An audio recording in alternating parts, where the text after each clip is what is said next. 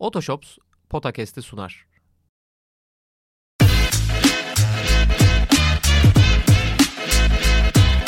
Potakest.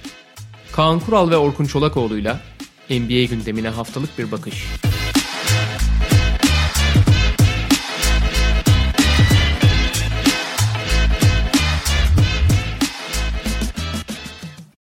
Merhaba, Otoshops'un sunduğu Podcast'e hoş geldiniz. Kaan Kural'la birlikte NBA gündemini konuşacağız. Biraz da gündem takaslara yönelik bu dönemde. Yer yerinden oynatan bir takas gerçekleşti bile. Evet, Detroit ile Washington arasında NBA tarihindeki en anlamsız takas mı sorularını beraberinde getiren takas. Gerek içeriğindeki oyuncular gerekse bu iki takımın ligdeki durumu itibariyle hakikaten kartlar yeniden dağıtılıyor.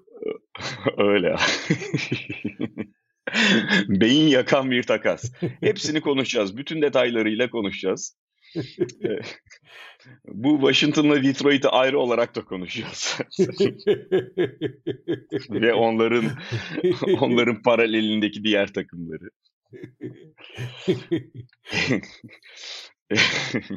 Başlangıç duyurumuzu yapalım. aracınızı satmak istediğinizde ilan, evrak gibi işler size zor geliyorsa artık endişelenmenize gerek yok. Kendimi Better Call Saul seslendirmecisi gibi hissettim bir anda.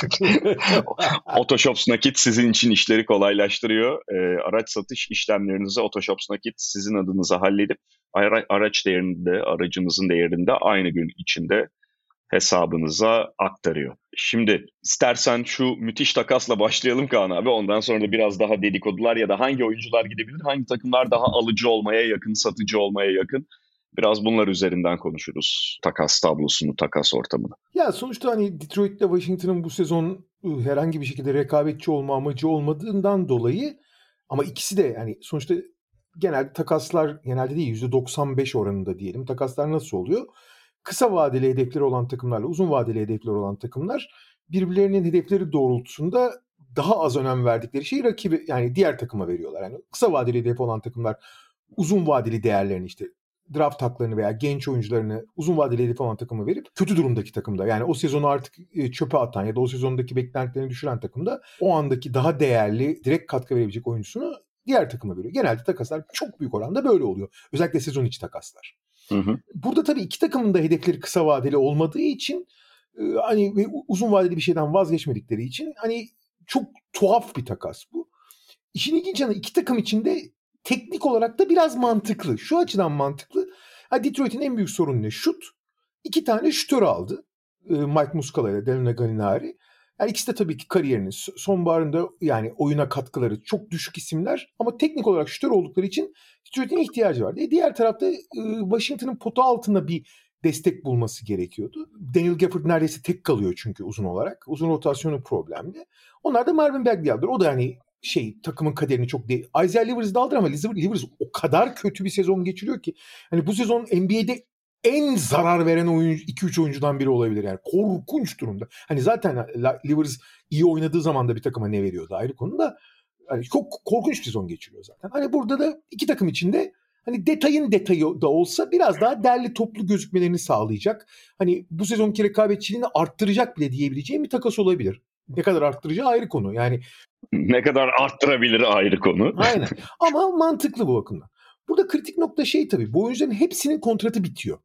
Biri hariç. O da Mervin Bagley. Ve bu yüzden de hani kontratı bitmediği için, hani devam edeceği için de karşılığında bir tazminat almak istedi Washington. Yani hani ulan ekstra bir para ödeyeceğiz yani bu sene. Onun için de iki tane, birinci, ikinci tane ikinci tur hakkı e, aldı. Hani çok detay bir takas. Burada tabii kritik nokta şey abi. Detroit'in geçmiş günahdan arınmanın bir parçası. Abi bu takım takımı sıfırladıktan sonra yani yeniden yapılanmaya başladıktan sonra bu hani draft edilmiş ama isteneni verememiş oyunculara şans verme konusunu biraz abarttı.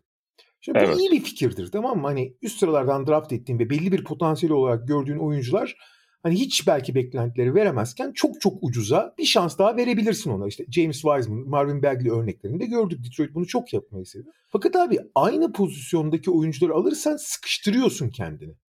Yani sahada bunlara ne yeteri şans verebiliyorsun ne de yani sahadaki takım şey olabiliyor, bir mantığı olabiliyor. E Jalen Duren da draft ettikten sonra abi üçü de çemberin dibinde oynayan oyuncular bunların hangisine rol vereceksin, hangisine dakika vereceksin, hangisinden takım kuracaksın yani.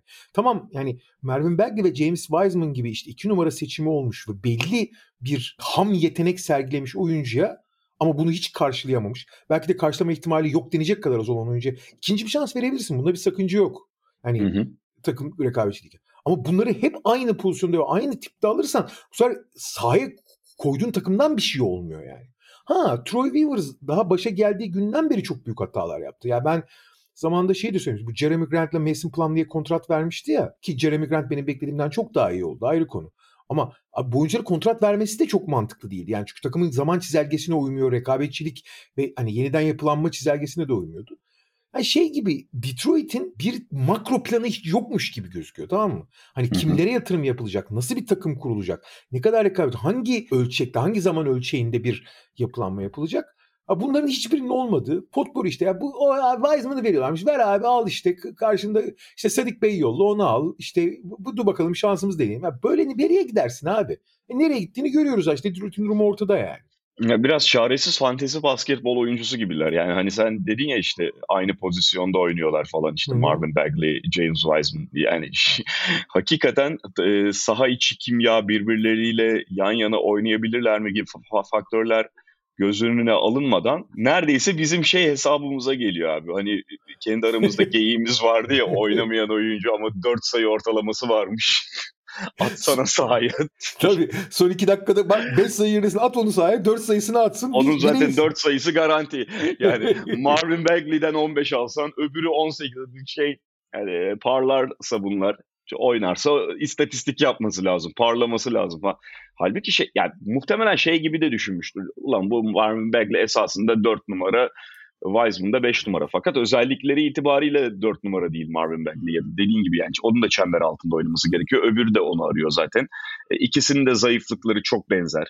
Çok fazla zayıflıkları var ayrı konuda. İkisi, e, bir de birbirine eşleyen cinsten zayıflıklar. E, yan yana da sahada tutamayacağın açık hale geliyor o zaman. Bir de Jalen Duren draft ediyorsun yani. Ha yani. E, şimdi bu oyuncuyu nasıl geliştireceksin? Zaten 50 tane pozisyonda e, 50 ayrı cinsten problemin varken takımın olgunlaşmasına yönelik. Sen bir de bu oyuncuları geliştireceğini iddia ediyorsun. Olmuyor tabii o da.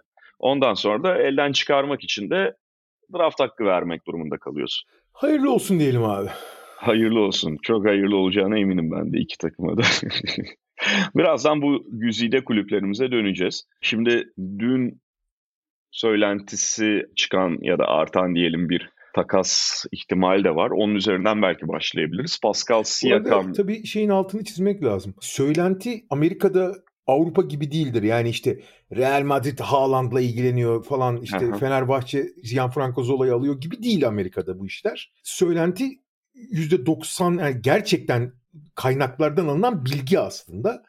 Ve e, ben bu tip söylentilerin %50-60 oranında falan hani bir kere %99 gerçek oluyor zaten. Hani hı hı. gerçek bir bilgi kaynağından ve güvenilir bir bilgi kaynağından almadıkları bilgiyi asla vermiyor bu isimler ve genelde bu bu bilgi verildiği zaman işler çok ilerlemiş oluyor. Evet bu e, dedikoduya rağmen takas gerçekleşmiyor biliyor mu? Son anda yani takımlar anlaşamayabiliyorlar ama belli bir mesafe kat edildikten sonra ancak bu bilgiler sızdırılıyor. O yüzden hani bu söylenti derken abi şey, yani şey gibi bir de tabii ikiye ayırmak lazım. Bazen bazı yorumcular, bazı muhabirler kafalarında takas senaryoları üretebiliyorlar. Yani şöyle şöyle takas olsa çok mantıklı olur gibi. Ama onlar Hı-hı. birer senaryo. Bu direkt bilgi. Yani bu takas konusunda çok ilerleme kaydedildiği söyleniyor. Ve dediğimiz gibi bunlar gerçek. Hani gerçekten çok ilerleme kaydedilmiş durumda. O açıdan konuşuyoruz. Ve muhtemelen belki de bu podcast'i dinlediğiniz sırada hatta yayınlandığı sırada bile hani sizin dinlediğiniz zaman çok ileride de olabilir ama yayınlandığı sırada bu takas gerçekleşmiş bile olabilir yani. Evet çünkü şeye falan da bakıldığında işte ben Shams Karanian'ın haberini okudum. Yani son dönemde zaten Woj olsun işte bu Shams olsun bu tip haberleri bu dille yazıyorlar. Hani bir haber geliyor kendilerine menajerden bilmem neden işte takım yönetiminden hani olmaya yakın olduğu çok belli. İfadelerinde de onu anlayabiliyorsunuz. Belli bir aşamaya gelindi. iki takım arasındaki pazarlıklarda her ne kadar henüz nihayetlendirilmese de. Ama işte e, senin de söylediğin gibi yani belki izleyicilerimiz bu podcast'i dinleyene kadar hatta çıkana kadar neticelenmiş, resmileşmiş de olabilir haberini de görebiliriz. Ha, haber de şu, Pascal Siakam Indiana'ya gidişi işte Indiana ile Toronto'nun son dönemde görüşmeleri arttırdığı belli bir aşamaya geldikleri söyleniyor. Bruce Brown'un Toronto'ya gideceği, draft haklarıyla birlikte Toronto'ya gideceği haberi var. Zaten Indiana'nın Pascal Siakam'ı istediği, isteyebileceği yönünde çok fazla haber vardı bir süredir. E, onlar açısından da yani bugüne bakıldığında kadrolarına aslında uyum sağlayabilecek, onların ihtiyaçlarını karşılayabilecek, Pascal Siakam'a da daha verimli olma şansını tanıyabilecek bir takım, ortamını verebilecek bir takım Indiana Pacers. Mesela işte iki hafta önce falan Sacramento söylentileri çıktığında ikimiz de sanırım şey demiştik hani Sacramento'yu kafamızda Siakam için Siakam'ı Sacramento'ya o kadar oturtamadığımızdan bahsetmiştik. Çok verimli olamayabileceğinden orada başka problemlerin beraberinde gelebileceğinden bahsetmiştik.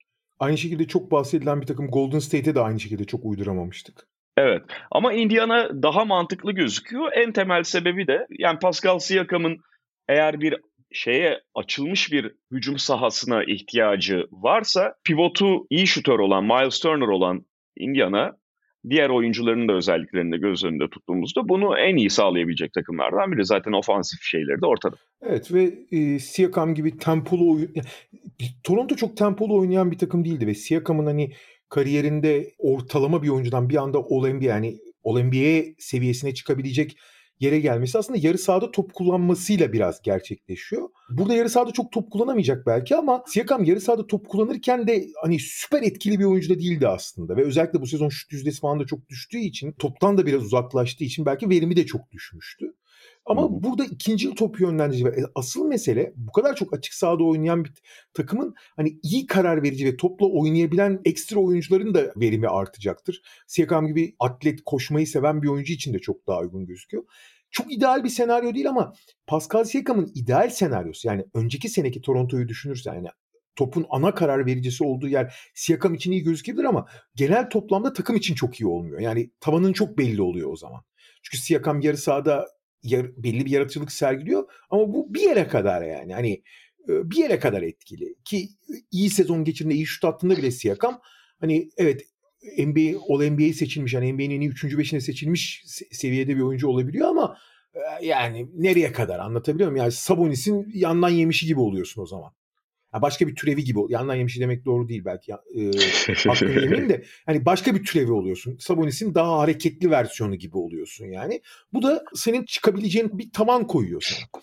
Burada Pascal Siakam'ın en en en görkemli rakamlara ulaşabileceği veya en göz göz boyayacağı yer değil ama daha başka ikinci en iyi senaryo gibi gözüküyor Siakam'a. Ve eğer adapte olursa Siakam burada da aşırı verimli olabilir.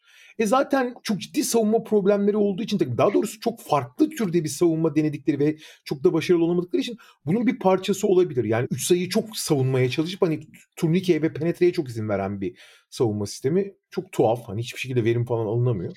Ama bir tane daha böyle çok hareketli, biraz daha çember koruyucu bir 4 numaraya sahip olurlarsa bunun biraz daha etkili olduğu yani en azından ehvenişer hani basat altı hani ya da az kötü bir konuma getirebileceklerini düşünüyorlar. Gene çok düşük bir ihtimal yani hani ama en azından felaket olmaktan çıkabilir. Yani bu eğer hı hı. planladıkları savunma düzeni. E hücumda zaten hani Halliburton ana karar verici, ikinci karar verici rolde de Siakam kullanabilir. Açık sahada da çok iyi oynayabilir. Çok uygun gözüküyor. Zaten o yüzden Indiana masaya oturmuş durumda. Indiana'da beklediğinden çok daha hızlı bir yeniden yapılanma da demek dememek lazım. Aslında bir evrim geçirdi. Hani Indiana çünkü hani takımı bir geçen senenin ikinci yarısında bir sıfırladı yani neredeyse. O zaten Indiana NBA tarihinde yeniden yapılanma geçirmeyen modern NBA için hocam tek takım. Hani kötü olsa bile asla şey yapmıyorlar biliyorsun. Hani çok kötü olmaya çalışmıyorlar. Her zaman belli bir oranda rekabetçi kalmaya sürekli dikkat eden bir kurum kültürü var. Bunun Bence o konularda yani hata da yaptılar özellikle tabii, 2000'lerin 2010'ların e, başında. Bu kesinlikle iyi bir tercih değil. Yani daha doğrusu evet. iyi doğru bir tabir değil. En verimli tercih değil, en ideal tercih değil ama onların tercihi bu. E, ve bu evrim de açıkçası bence onların beklediklerinden çok çok daha iyi oldu bu Tyrese Halliburton takasından sonra ve şu anda çok da rekabetçi gözüküyorlar yani. Bu yapıda da Pascal Siakam'la tekrar hani bir, bir adım daha ileri atmayı düşünüyorlar. Şu anda çünkü Doğu'da 4-7 arasında, 4-8 arasındaki mücadelenin içindeler. Ama buradaki tek en önemli konu abi Siakam'a karşılık ne vereceksin? Çünkü İki tane önemli konu var. Birincisi Siakam'ın kontratı bitiyor. İkincisi Siakam çok net bir şekilde nereye gidersem gideyim kontratımı uzatmayacağım. Bu sene serbest kalma, serbest oyuncu piyasasını de- değerlendirmek istiyorum diyor. Bu da abicim 3 ay kiralık mı ya oyuncu mu kiralıyoruz alıyor muyuz diye bakıyor herkes ve o yüzden Siakam'ın Siakam'a gelen tekliflerinde çok çok düşük olduğu söyleniyordu. Ama şimdi Indiana'dan daha ciddi bir teklif gelebileceği de konuşuluyor. Evet, Indiana'da tamam riskse alırız onu diye bakıyor. Ve hakikaten yani bulundukları seviyenin de bir yukarısına kendilerini Siakam'ın çıkarma ihtimaline inanıyorlar. Zaten teknik olarak da onlar açısından bir mantığı olduğunu, Siakam'a da daha iyi gelebileceğinden bahsettik. Bu ölçüde bir isim değil belki ama Quentin Grimes'la ilgili haberler var biliyorsun Kaan abi. Biraz atlama yaptım. Yine New York Knicks de gerçi oralarda. Ee, New York Knicks'in Grimes'ı takasta kullanabileceği konuşuluyor. Tabii ki dediğim gibi yani aynı profilde bir oyuncu değil ama Quentin Grimes de özellik itibariyle birçok takım isteyebileceği bir oyuncu. Tabii, tabii ki Knicks'e getirisi çok fazla olmayacak. Yani birinci tur draft hakkı falan gibi bir şey de pek beklemiyoruz ama talep olacaktır. E, Grimes çünkü abi hani beklentileri ölçünde tam ideal. Yani her takımın isteyebileceği türde hani ortalama üstü savunma hatta iyi savunmacı kabul edebileceğim bir kısa ve hani 3 diyebileceğin tam da öyle değil. Guard anlamında hani e, savunma yapan ve şut sokan bir guard. Gerçi şut konusunda çok istikrarlı olduğunu söylemek de Topla hiç üretemiyor. Artık topla üretemeyen guardların hani barındırılması çok kolay olmadığı için biraz New York vazgeçmek istiyor ama New York'un abi son takastan sonra guard rotasyonu ciddi anlamda daralmış durumda. Yani New York'un çok vazgeçebileceği türde bir oyuncu da değil ilginç bir şekilde. Yani eğer hani rotasyona baktığın zaman Abi kısa yani işte Immanuel Quickly falan ayrıldıktan sonra kısa rotasyonu ciddi anlamda daraldı orada. Tamam Miles McBride'ı daha fazla oynatıyorlar falan ama bence Quentin Grimes'in New York'un da ihtiyacı var yani. Hı hı. Yine oralar ya şimdi tabii Chicago'yu konuşmadan olmaz. Hep konuşuyoruz. Chicago Bulls'la ilgili de zaten uzun süredir Zach Lavin gidecek, o gidecek, bu gidecek haberleri var. Yalnız en son ortaya çıkanlar da yani ortaya çıkan demeyelim de okuyabildiklerimiz falan Zach Lavin'in hala gitmeyebileceği yönünde. O biraz da şundan kaynaklanıyor. Zeklavin'in hani Chicago sıkı sıkı Zeklavin'e tutunduğundan ve yok abi gönder göndermeyeceğiz belli bir yola girdik falan dediğinden değil ama şöyle bir pazarı test ettiklerinde Zeklavin'e talebin onların arzuladığı kadar olmadığını gördüler diye tahmin ediyorum. Çünkü Zach, bunun da bir tane e, ciddi sebebi var. Zach Lavin'in kontratı. Ciddi anlamda bağlayıcı olan bir kontratı var Zach Lavin'in. Şimdi bunu yan yana getirdiğinde performansıyla e, işte sakatlık geçmişiyle vesaire birçok takım o kontrata, o riske girmek istemiyor. Ya da işte gireriz ama şu kadar şu kadar vermeyiz ancak şunu veririz diyor. O verdikleri belki Bulls'u tatmin etmiyor. Muhtem mutlaka görüşmeler olmuştur. Muhtem e, mutlaka tartmışlardır yani piyasayı ve anladığım kadarıyla şu ana kadar gördükleri, alabilecekleri konusunda topladıkları bilgiler onları tatmin etmedi. Valla şu aşamada Zach Lavin'in oyuncu profilini ve kontratını düşündüğün zaman Zach Lavin'e ihtiyaç duyan ve hani onu almak isteyecek takımlar var ama abi 30 takımın 20'si için falan Zach Lavin'i almak için Zach Lavin'in üstüne bir şey isterler takımlar. Hı hı. Hani mesela Pascal Siakam'ı her takım hemen hemen ister. Hani karşında çok az şey vermeye razı olarak. Çünkü kontratı ve oyuncu profili. Fakat Zach, yani Zach Lavin artı değer katan bir oyuncu. Yanlış anlaşılmasın. Biraz zor bir karakterdir. E, profilin yani profili ölçeğinde, takım içinde kapladığı yer ölçeğinde üretimi sorunlu olabilir vesaire ama e, özellikle şutör arayan takımlar için çünkü çok iyi şutördür aslında Zach Lavin. İşin kötü yanı iyi şutör olduğu halde bazen çok az şut atıyor. Yani şey yapmayı da oyununun mühendisliğini de çok beceremiyor. Hı hı. Aslında o tip hala kaç yaşına geldi hala e, oyun mühendisliği konusunda da problemleri var zaten çok uyumlu bir karakter de değildir. Bir takım sorunları var ama sonuçta bu kadar net şutör olup bu kadar açık sahayı iyi oynadığın zaman savunma konusunda çok büyük bir zaaftan artık neredeyse nötr konuma gelmiş. Yani çok kötü bir savunmacı değil en azından yani. E, oraya gelmiş böyle atlet, böyle değerli e, bir oyuncu All-Star seviyesinde neredeyse hani iyi oynadığı ve iyi yönlendirildiği zaman hani her zaman artı değer diye katarsın ama bütün bu faktörleri bir araya getirdiğinde işte oyunun iyi kendi kendi oyun mühendisliğini iyi yapamaması, seçmeyi çok iyi bilememesi hala, çok uyumlu bir karakter olmaması, biraz ağ, ağzı torba olmaması yani her aklına geleni söyleyebilmesi. ee, bu bazı açılardan çok dürüst bir taraftan yani hani kötü niyetli değil ama abi bazen abi iki, iki sus be abi dedirtiyor yani. Çok çok bazen ters algılanabilecek ve fazla dürüst davranabiliyor falan gibi sorunlar var. E, bu yüzden de abi 30 takımın 20'sine teklif etsen üstüne bir şey isterler yani. bu kontratın altına gireceksek bu oyuncu için olmaz derler. Ha bazı takımlar var ama gerçekten onun takıma e, karşında bir şey verebilirler. Mesela Lakers bunlardan biri. Kısmen hani tabii çok zor durumda oldukları için ve çok kısa vadeli hedefleri olduğu için Golden State Warriors da çok konuşuyor. Bence Golden State Warriors'a da uyar. E, teknik anlamda tabii. Diğer anlamlarda biraz tartışma konusu ama şimdi bunların karşılığında ama bu takımlarda çok fazla bir şey vermek istemiyorlar doğal olarak yani. Sixers da olabilir. Sixers da olabilir. Birkaç takım daha sayarsın. Ne bileyim Orlando da olabilir. Hani kısa ve şütör sorunu olan her takım hemen hemen olur aslında yani. Ama Hı-hı. bazıları işte e, yani kısa vadeli hedefleri olması lazım her şeyden önce. Yani çok uzun vadeli hedefler için e, iyi bir fikir değil bu kadar yüksek kontratın altına girmek. Yani o yüzden de pi- piyasada Chicago ne istiyor bilmiyorum ama çok büyük beklentilere de girmemesi lazım bu konuda. Evet yani e, en azından onu zaten biraz anladıklarını düşünüyorum. Ama Chicago'nun tabii asıl sorunu şey abi. Yani bu kadro kurulduktan sonra işte Vucevic takasıyla başlayan bu yapı işte DeRozan'a kontrat yani kontrat verilmesiyle falan hani bu, bu takımın bir yere gitmediğini artık görmeleri lazım. DeRozan ve Vucevic'in de yaşları çok ilerledi. Onları da takas etmeleri lazım. Hani açıkçası abi hani Patrick Williams artık hala bir şans daha, bir şans daha, bir şans daha hiçbir şansı kullanamadı. Ama gene hani tut ama Patrick Williams ve Kobe White dışında bu takımda hiç kimsenin kalması gerekmiyor artık yani teknik olarak. Hı hı. Brooklyn çok büyük ihtimalle bir takas yapacaktır. Bu arada zaten şey esas şu anda takas döneminde en çok dikkat çeken takımlar bu doğudaki uçurum var ya 8. sırada ile 9. sıra arasındaki uçurum. Hı hı. Orada cid, çok ciddi yani ligin bu döneminde ligin ortasına geldik. Ligin ortasına geldiğimizde bu kadar büyük uçurum açılmazdı normalde. 8 ile 9 arasında çok ciddi bir uçurum var. Yani ilk 8 çok kopmuş durumda.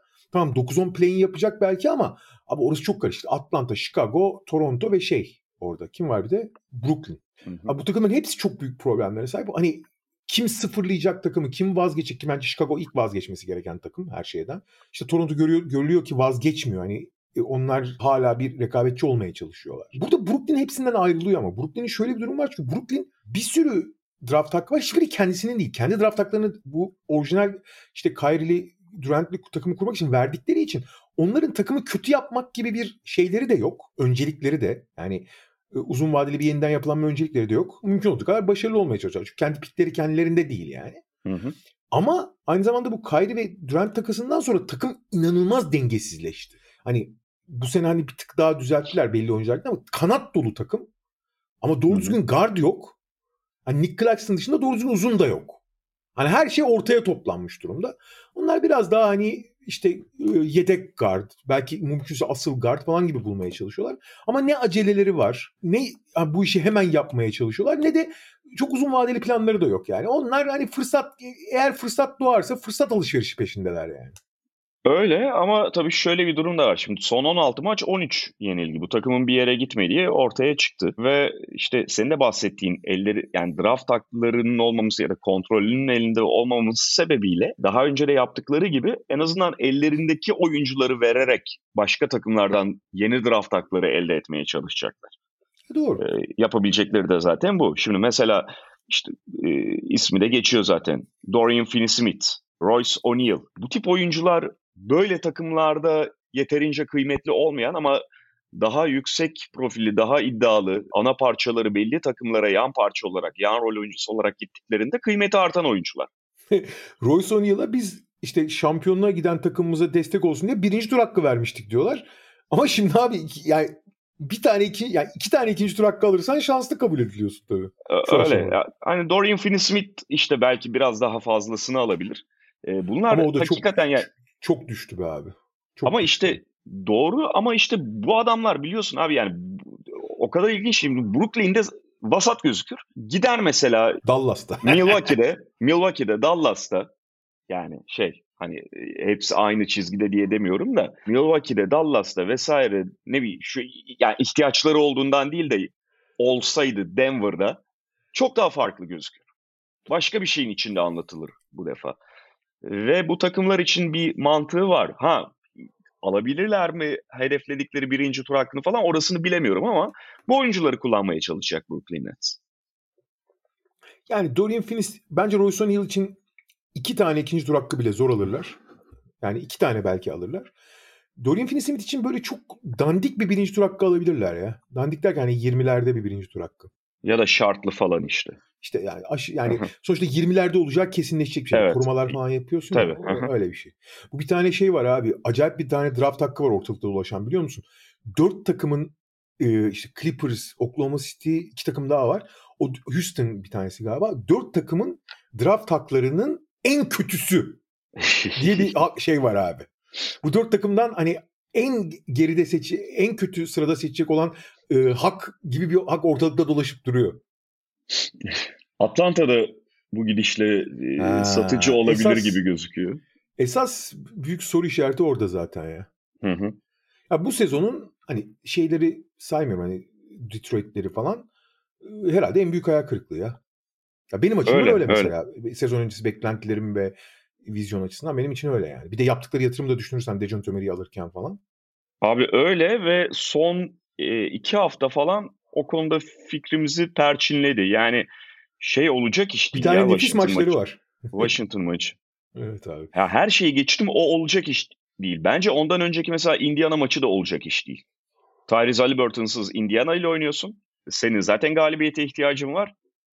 Ve yani bir de fark yiyorsun. Korkunç durumdalar ve yani şey ondan sonra bir San Antonio galibiyeti falan aldılar da neyleyim. Bu arada o San Antonio galibiyeti de bir tuhaf bir galibiyet. Biliyorsun maçın başında 30'a 30 öne geçtiler. Sonunda yakalandılar. Zar zor kazandılar Evet, yani. evet, evet, evet. Yani çok daha rahat kazanacaklar gibi gözüküyorken. Arada bir tane işte Philadelphia galibiyetleri vardı. O Embiid'siz Philadelphia'ydı. Uzatmada kazandılar vesaire. Yani çok önemli değil belki de. Kötü gidiyor takım. Çok kötü gidiyor canım. Zaten çok fazla şey de konuşuluyor işte. Dejounte Murray fazlaca konuşuluyor. Fakat Dejounte Murray'nin de ben yani satılmaz bir oyuncu değil tabii ki. Takas edilemez bir oyuncu değil. Fakat getirisinin fazla yüksek olacağını düşünmüyorum. Mesela Atlanta'ya gelirken San Antonio'ya getirdiği gibi bir şey getirmesi mümkün değil. İlginç olan San Antonio ile ismi anıldı Dejounte Murray'nin. Çünkü San Antonio'ya cuk oturur şu anda. Evet oturabilir. Bir de San Antonio da oyuncuyu tanıyor. Oradaki problem bence şu. E, Dejounte Murray çaktırmadan yaşlanmış bir oyuncu. Yani 30'un öbür tarafına geçmedi belki ama oraya doğru yaklaştı ve San Antonio'nun elindeki gençlerle uymuyor o anlamda. Ve abi San Antonio'daki Dejounte Murray ile bu Dejounte Murray arasında dağlar kadar fark var. Abi San Antonio'daki Dejounte Murray bence biraz abartılıyordu. Savunma kimlikli bir oyuncu olarak biliniyordu ve şutu çok problemli deniyordu. Hani oyun yönlendirme konusunda, savunma konusunda çok iyi, açık sahada çok iyi, penetre üzerinden hani pota yaklaşarak bitirmesi falan çok iyi. Daha komple işte hani ince ama hani uzun olduğu için rebound falan hani total katkısı da var ama şut sokamıyor deniyordu.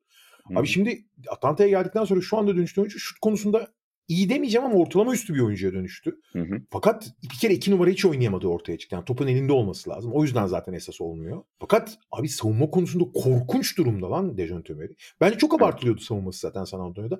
Ee, Tabii tabii as- daha top çalma e, temelli bir oyuncu. Şöyle takım savunmasında fena değil bu arada. Yani uzun kolları olduğu için zamanlaması, ön sezisi iyi olduğu için pas arası yapma konusunda işte boşluk yani yardım savunması konusunda falan hiç fena değil. Ama birebir savunması inanılmaz kötü abi ya. Yani Ya şöyle, şöyle- söyleyeyim. Şu anda birebir savunması Trae Young'dan daha kötü. Trae Young bu arada çok eleştiriliyor falan ama e, son iki senede bence çok belli bir aşama kaydetti. Artık felaket değil sadece kötü bir savunmacı yani. Ya ben Murray'nin biraz o, araziye de uyum sağladığını ve eforunun ciddi anlamda orada düştüğünü düşünüyorum. Yani daha ciddi bir takımda mesela baskı, topa baskı savunmasında falan iyi olabilir. Fakat Dejounte Murray'nin e, zaafı şurada ortaya çıkıyor. Birçok takım hani bir e, guard da olsa birkaç pozisyonu savunabilecek tipte oyuncu arıyor. E, fakat Murray ufak kalıyor biraz. Yani ufak kalıyor İnce derken kalıyor. Ufaktan çok ince kalıyor abi. Evet yani Trey Young ölçüsünde ufak değil ama ne çok uzun ne de kalın. Abi bu arada yani tamam hani takım savunması falan filan diyorsun, baskı diyorsun. Abi yürüye yürüye yanından geçiyorlar be abi. Yürüye yürüye Öyle de işte abi bu yani bazı oyuncu araziye uyum sağlıyor ve Atlanta öyle abi herkes yani kafayı çeviren ulan ben mi yapacağım savunmayı der. Maalesef Kapel'e, öyle. Kap- Kapel'e ilgilensin kardeşim diyorlar. Evet. evet. hani orada kendini yırtan bir tek işte şey falan oluyor. Ee, daha genç oyuncular böyle ispat çabası içerisindeki oyuncular oluyor. Jalen Johnson falan da Jalen Johnson da çok acemi o konuda ya. E, acemi tabii o ayrı yani çabayla da bitmiyor o iş. Bakalım. Ama Murray, Dejounte Murray bence kesin takas olacak zaten. Yani. Atlanta daha sonra daha kapsamlı bir şey yapıp yapmayacağı da bir soru işareti. Ama Dejounte bence hani yaptıkları yatırım ve hani gelecekteki draft hakları da kendilerinde olmadığı için bence onlar takımı sıfırlamazlar Chicago gibi. Dejounte Murray takasından ne alacaklarına bakacaklar. Bu arada Dejounte Murray'nin de biraz Zach benzer ama Zach çok daha iyi bir durum var. Belli takımlara hiç uymuyor. Fakat belli takımların da anormal ihtiyacı var. Mesela San Antonio bunlardan biri. Tabii San Antonio karşısında çok şey vermez ama esas abi bir tane takım var. Yani böyle cuk oturmak olmaz abi. Orlando abi. Hı hı. Yani Doğru. abi bu kadar mı cuk oturur bir oyuncu ya? Bu kadar mı cuk oturur yani? Bir de Jalen Suggs'la bir muhteşem bence. Çok iyi bir ikili olurlar. Jalen Suggs'ın yani bütün topa baskı işini falan Jalen Suggs halledecek çünkü. Topu ama yönlendirmek, e, topu teslim edecekleri bir oyuncuya ihtiyaçları var. Orlando için mükemmel olur ama senin San Antonio için söylediğin endişelerin kısmen Orlando için de geçerli olduğu. Yani onların zaman çizelgesine ne kadar uyduğu bir soru işareti tabii. Bence Bogdanovic'i de bir yere yollayacaklar. Aa, esas zaten e, bence kritik isim o. Atlanta takımı sıfırlamayabilir ama şu anda ellerinde en değerli demeyeceğim ama en talep gören ve hani değerinin en üzerinde satabilecekleri oyuncu kesinlikle Bogdan Bogdanovic. Hı hı. Yani Bogdan Bogdanovic için iki tane draft hakkı alma ihtimalleri var abi. Çünkü Tabii. yani hep şey yaptığımız bir konu var. Bogdan Bogdanovic geçtiğimiz yıllarda çok sağlık problemleriyle boğuşmuştu. Bu sezon onlardan arındı ve harika bir sezon geçiriyor aslında. Ve öyle bir oyuncu ki her takıma uyar. Büyük hedefleri olan takım için de çok güzel bir ek parça olur abi. Çünkü toplu oynayabiliyor. Çok iyi nokta şütör. Akıllı. Savunma anlamında belli sorunlar olabilir ama kesinlikle hani savunmada bir zaaf yaratacak gibi oyuncu değil. Yani en azından takım şeması içinde. Hani gittiği her yere net artı değer katar ve büyük hedefler olan takımlar direkt artı değer katan oyunculara çok büyük önem veriyorlar. O yüzden Bogdan Bogdanovic belki en yüksek profil isim değil. Yani Dejounte Murray gibi bir seviyede bir oyuncu değil ama değerinin en üzerinde satabilecekleri oyuncu konumunda yani. Öyle ve şu şunu söyleyebiliriz. Mesela Zach Lavine'den bahsettik. Birçok takım içinde Zach Lavine e, ilgilenilen bir oyuncu konumunda. Ve ama onun beraberinde getirdiği risklerden işte kontrat yükünden bahsettik. Bogdanovic benzer şeyleri verebilen kontratı aynı ölçüde yüklü olmayan yani süresi falan benzer ama o seviyede bir kontrat değil ve adaptasyon daha kolay bir oyuncu. Bu açıdan da bütün o Zach Lavine'le ilgilenen takımlar için yani kimleri saydık işte Philadelphia, Lakers bilmem ne. Hepsi için Bogdanovic'in de bir mantığı var. Hepsi de ilgileniyordur yani. Batı tarafına geçiyorum abi şey yine böyle takas ihtimali takımlardan diğerlerine çok değinmeye gerek yok. Batı'da da bence bu iş biraz Sacramento'dan başlıyor. Yani ihtimali yüksek takımlara baktığımızda Sacramento'dan başladığını söyleyebiliriz ki Sacramento zaten işte Siakam'la ilgilendi olmadı ama onların başka bir hamleyi de zorlayabileceği zaten söyleniyor. Hı hı. Ne olur o hamle orasını bilemiyorum. Çünkü şöyle bir şey var Sacramento'nun işini zorlaştıran. Şimdi De'Aaron Fox'un verilmeyeceği açık. Domantas Sabonis'in verilmeyeceği açık. Keegan, Keegan Murray'i de kendi kendilerine dokunulmaz kılıyorlar. O zaman ne kaldı oluyor? Yani Harrison Barnes'ın kontratı falan tamam bunun bir şeyi var ama getirisi de kısıtlı haliyle. Doğru. Yani Malik Monk'u da vermek istemiyorlar. E o zaman ne vereceksin işte? Kevin Hurt. Burada bence ilginç sorulardan biri. Son dönemde çok fazla konuşulmaya başladı. Utah çok formda olduğu ve hızla batıda tırmandığı için. Yani hep şey bekleniyordu Utah'la ilgili. Yine bunlar satıcı olacak. Hatta işte fazlaca Laurie Markkanen konuşuldu.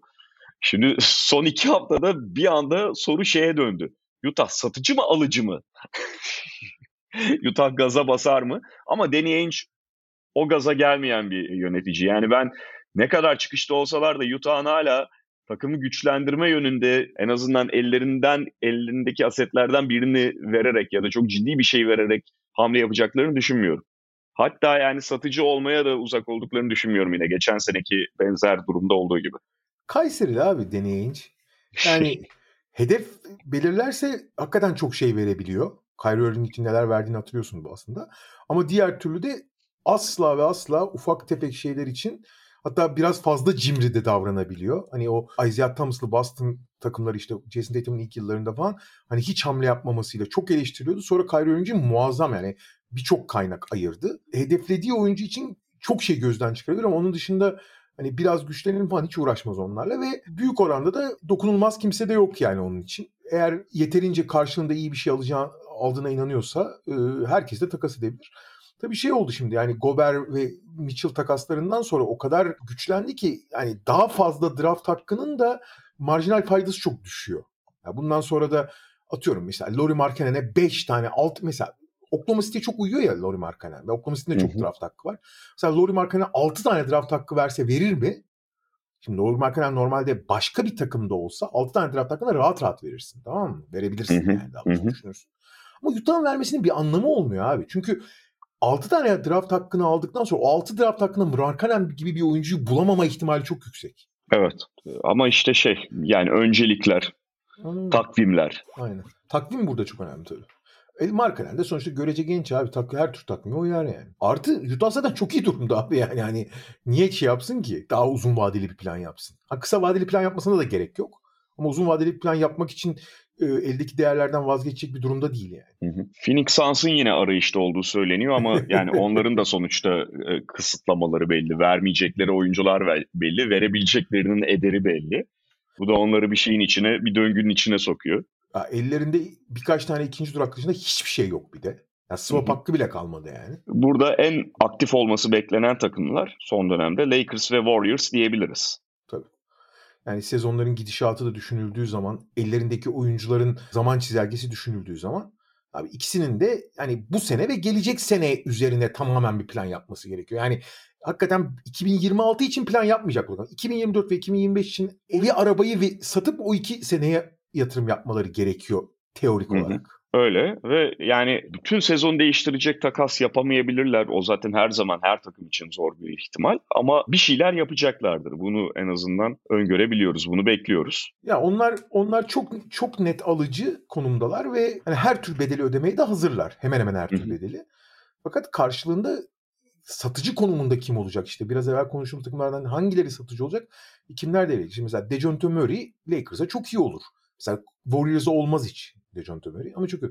Bogdan Ben her Lakers'a yere- da çok oturtamıyorum abi. Yani şey müthiş oturtamıyorum. Oturtamıyorum derken tabii ki bir mantığı olur da yani ne ne kadar değer, ne kadar şey vermeye değer. Ha, doğru. O ayrı. Ama Warriors'a hiç olmuyor mesela. Öyle anlamda söyledim. Bogdan Bogdanovic iki her yere muazzam olur. Hı hı. Bakalım yani hani bu arada piyasaya başka oyuncular çıkar mı? Başka sürprizler olur mu göreceğiz. Ve işte şey bu hani demin bahsettiğim Brooklyn'deki Finney Smith'ler vesaire onların adı Lakers'la yan yana anıldı falan. Yani ne kadar ciddiyet var bilmiyorum ama kağıt üzerinde o da oturuyor. Çünkü Lakers zaten o tip oyuncu bulmaya çalışıyor fakat bulduğunda şey oluyor. Ya savunma yapıyor ya üçlük atıyor. İkisini birden aynı anda yapabilen oyuncuyu bir türlü elde edemiyorlar, bulamıyorlar.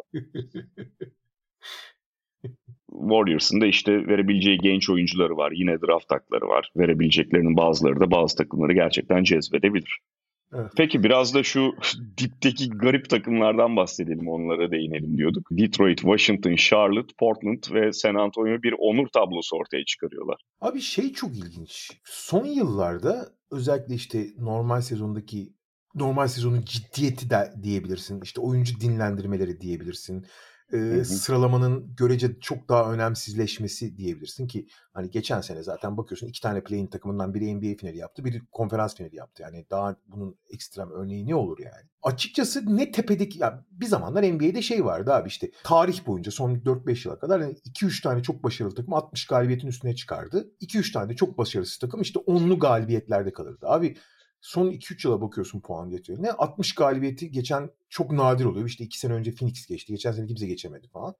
Abi 20'nin altında kalan da olmuyor ama bir taraftan yani. Hani böyle bir ortada kümeleme. 40'lı yani 40'lı galibiyetlerde 20 takım oluyordu mesela yani. Hı hı. Fakat bu sene çok ilginç bir durum oldu. Şimdi 60'ı geçecek, geçmeye potansiyel olan takımlar var. O ayrı bir konu. O dursun bir kenarda. Hani onu görürüz. Fakat esas 20'nin altında kalmaya aday çok aşırı takım var. Şu anda abi ligin tam ortasına geldik.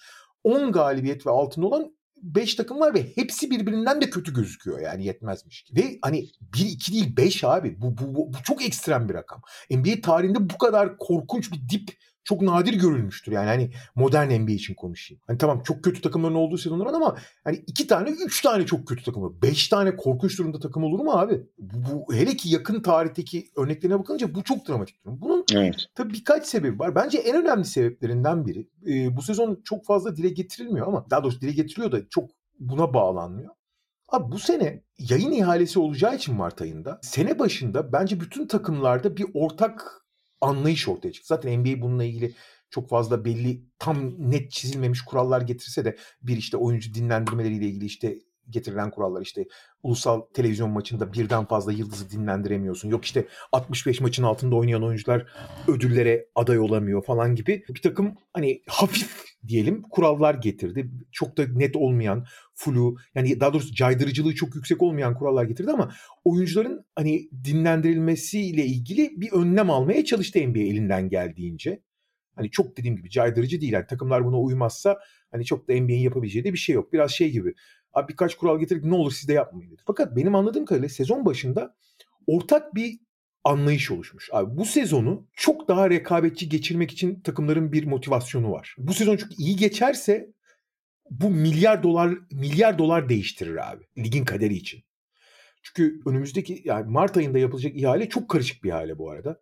Ee, onunla ilgili detayları konuşmuştuk. Hani bir daha çok kısa üstünden geçeyim. Hani uz, çok uzun yıllardır galiba 2000'lerin başından beri değil mi? Tam NBC ne zaman çıkmıştı tam hatırlamıyorum ama hani yaklaşık 20 küsür yıldır TNT Disney ortaklığı daha doğrusu Warner Bros. Disney ortaklığı yönlendiriyor NBA'yi. Warner grubunun TNT kanalı, Disney grubunun da işte ESPN, ABC kanalları NBA'yi ortak götürüyorlar. Şimdi bu ihalede TNT çok memnun olmasına ve çok da başarılı olmasına rağmen TNT kanal olarak çok istiyor ama patron Warner Bros. istemiyor abi NBA'yi.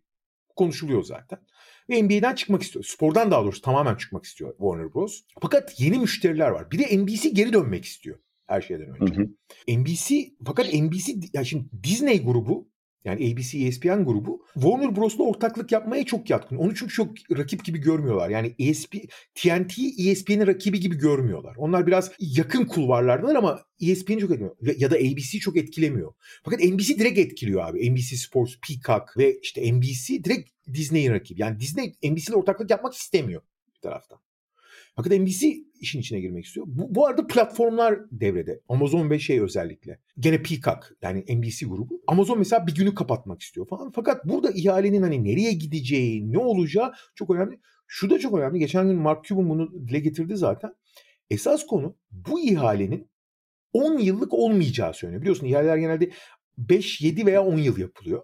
Hı hı. Ve yani 2 yıl önceden çıkış maddesi de oluyor ama ayrı konu. Bu ihalenin olabilecek en yüksek bedelle yapılacak fakat bir sonraki ihalenin çok düşme ihtimali var abi. Şeyden dolayı dünya üzerindeki işte televizyon izleme alışkanlıkları bunların getirileri işte platformların öne çıkması ama bu platformların çok yönlülüğüyle falan ilgili. Bu abi en büyük para kazanma noktası NBA'in yakın gelecek için. Ve gerçekten gelirleri dörde falan katlamayı planlıyorlar. Şu anda e, yaklaşık yayın ihalesi 2.3 milyar dolar galiba yıllık. 3'e katlanması bekleniyor. İhaledeki rekabet koşullarına göre 4'e bile katlanabilir. Ama bir sonraki ihalenin bunun yarısı olma ihtimali var. O zamana kadar yani bir 7-8 sorusu, sorusunu bilemiyorsun ama bir sonraki ihalenin ne olacağı çok belirsiz abi oraya gidene kadar. Şu Hı-hı. anda en yüksek para kazanma ihtimali olan şey ve bunu takım başı takımlar sezon içinde sezon başında bence aralarında konuşup abi sezon iyi geçsin ki bu ihaleye hani güçlü bir ürün olarak girelim şeyi var. Ve abi bakıyorsun Abi bu sezon geçtiğimiz sezonları oranla dandik maç sayısı çok daha az abi. Yani daha doğrusu takımların umursamadığı maç diyelim. Dandik maç sayısı az. Bu da abi bu tip problemli ve zayıf takımların maç kazanmasını çok zorlaştırıyor. Evet. Artı tabii bu takımların kendi içinde yaptığı yani teknik, takım mühendisliği gibi binlerce sorunları var. İşte San Antonio mesela saçma sapan deneyler yapıyor. Hani e, bence bu sezonun en saç yani Greg Popovich'e saygımız sonsuz tamam da Abi korkunç bir iş yapıyor şu anda Greg Popovich. Kendi takımını baltalıyor neredeyse yani. Yani biz zaten Tyus Jones'un oyun kuruculuğa tam geçmesi, ilk 5'e çıkması takımı düzeltti olabildiğince. Aynen, aynen. Ben Bayaman'ın da 5'e geçmesi.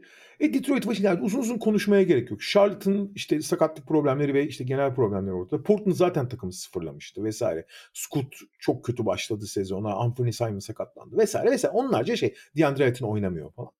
Ve bu takımların kazanmasını bir çok zorlaştırdı. Bu arada abi şey çok ilginç. Biri çıkarmıştı onu. Bu beş takım birbirleriyle oynadıkları maçlar dışında yüzde yedi mi yüzde pardon yüzde beş galibiyet yüzdesinde mi ne? Hı hı. Birbiri dışında kimse yenemiyorlar yani. Diğer 25 takıma karşı 20 maçta bir 21 maçta bir galibiyet falan oluyor. Öyle bir şey yani. Tam bilmiyorum bakmak lazım ama da biri çıkarmıştı vardı hatırlamıyorum da inanılmaz derecede ligin geri kalanından çok ayrı bir şekilde feci durumdalar. Öyle ama yenemedikleri da... gibi ciddi anlamda fark da yiyorlar büyük Aynen ölçüde. sürekli. Ve bu ama diğer 25 takımın neredeyse ki şimdi Memphis'te belki de o alt gruba katılacak birçok değişik sebepten dolayı. Diğer takımlar da abi hiçbir zaman çok kolay kolay boş maç geçmiyorlar. Bakıyorum zaten ligin ortasına geldik abi. Bir takımın tamamen hani boş geçtiği maç sayısı çok çok çok azalmış durumda geçtiğimiz yıllara oranla. Kötü maçlar oluyor, kötü şeyler oluyor ayrı. Maçın da çok maçtan kopabilirler. Ama daha maçın başında bu, bu herifler bugün hiç gelmemiş dediğin çok az maç oldu bu sene. Hı hı, doğru. Allah bu takımlara kolaylık versin ama işte Washington Detroit arasındaki takas gibi hamleler de bu güzide kulüplerimizi yukarı çekecektir.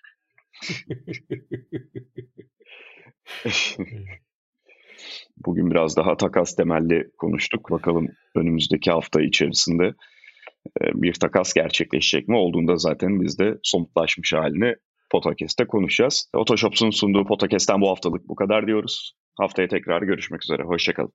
Hoşçakalın. Otoshops Podcast'te sundu.